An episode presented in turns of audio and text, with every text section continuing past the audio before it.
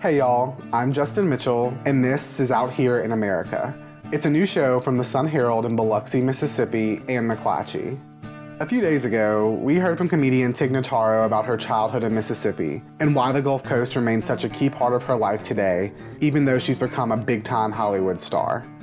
I have that hometown pride with the state, and I, I refuse to leave it behind and discard it as helpless or hopeless. And Stephanie and I plan on visiting for sure every year, if not a couple times a year.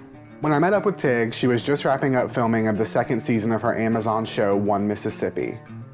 The show really captures the good, the bad, and the low key beauty of the towns along the coast so many of us call home. I had to ask her a few questions about season one and what we can expect from season two. Please stay with us for a special edition of Out Here in America.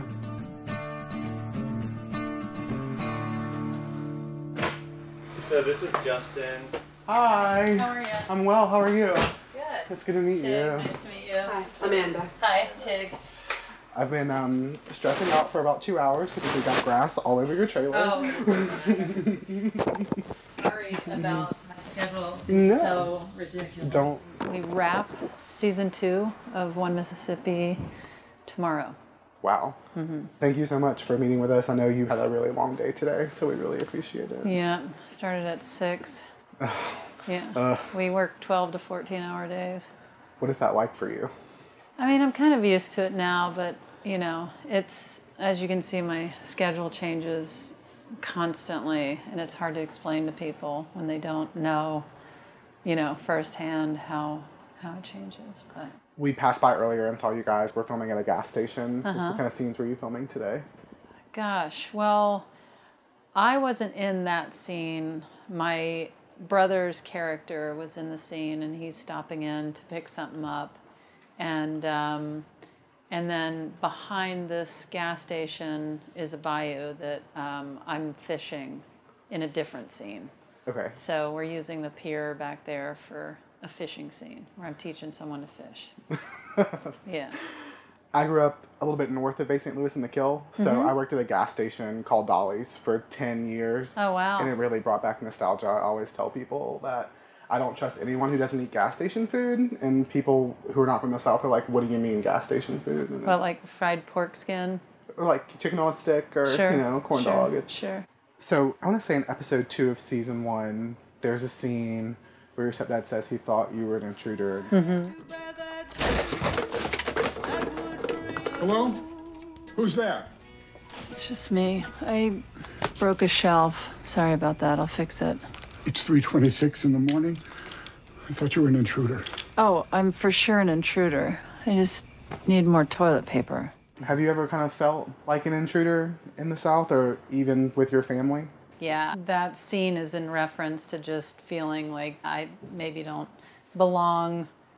It was trying to figure out where I belong after my mother's dead, and I don't have the closest relationship with my stepfather.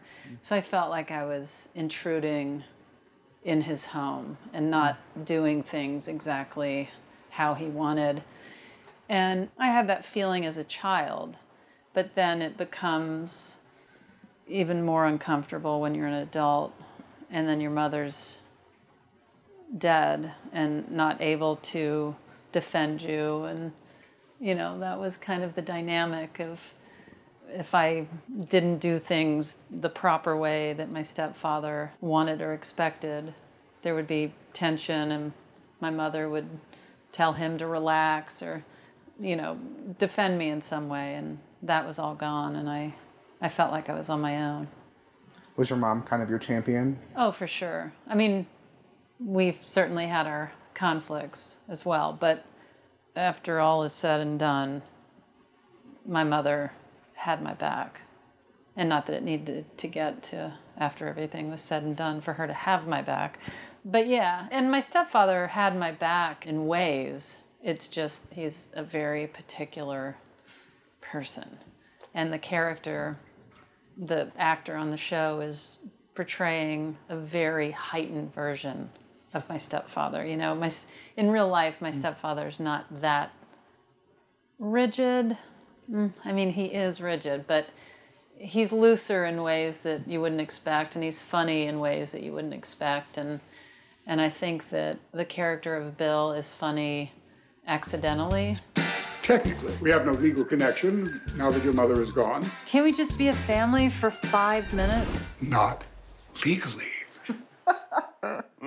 Whereas my stepfather will actually throw out some jokes, and you know, there's that side that I think would surprise people if they're only familiar with the character Bill. What will we see in season two of One Mississippi? You will see, I think, people walking away from the wreckage and trying to find their footing after they've made it out alive, those that did survive. Yeah, it's just after the whirlwind and the the brutal blows of season 1, it's kind of being born again and who am I now and what do I do now and how do I do this? And yeah, it's I think moving on. I'm really excited for season two. It's got a bit more of an edge to it. There's more humor in season two. There's still very heartfelt, emotional moments. And if it's possible, there's more fiction and more honesty at the same time. That's interesting. Yeah. Well, I mean, the first episode of season one was, I would say, 80% true.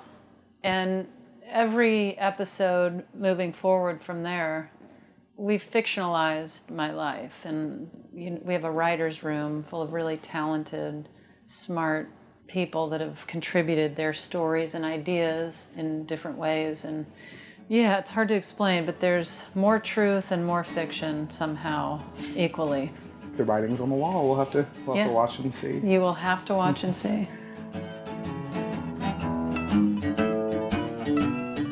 Special thanks to Tig Notaro for sharing her story with us. Thanks to our Out Here in America team, Amanda McCoy, Jordan Marie Smith, and Davin Coburn. And thanks to Jason Shaw for the music. Want to hear more stories like Tig's? Subscribe to Out Here in America on Apple Podcasts, Stitcher, or wherever you find your favorite shows. I'll see y'all next week on Out Here in America.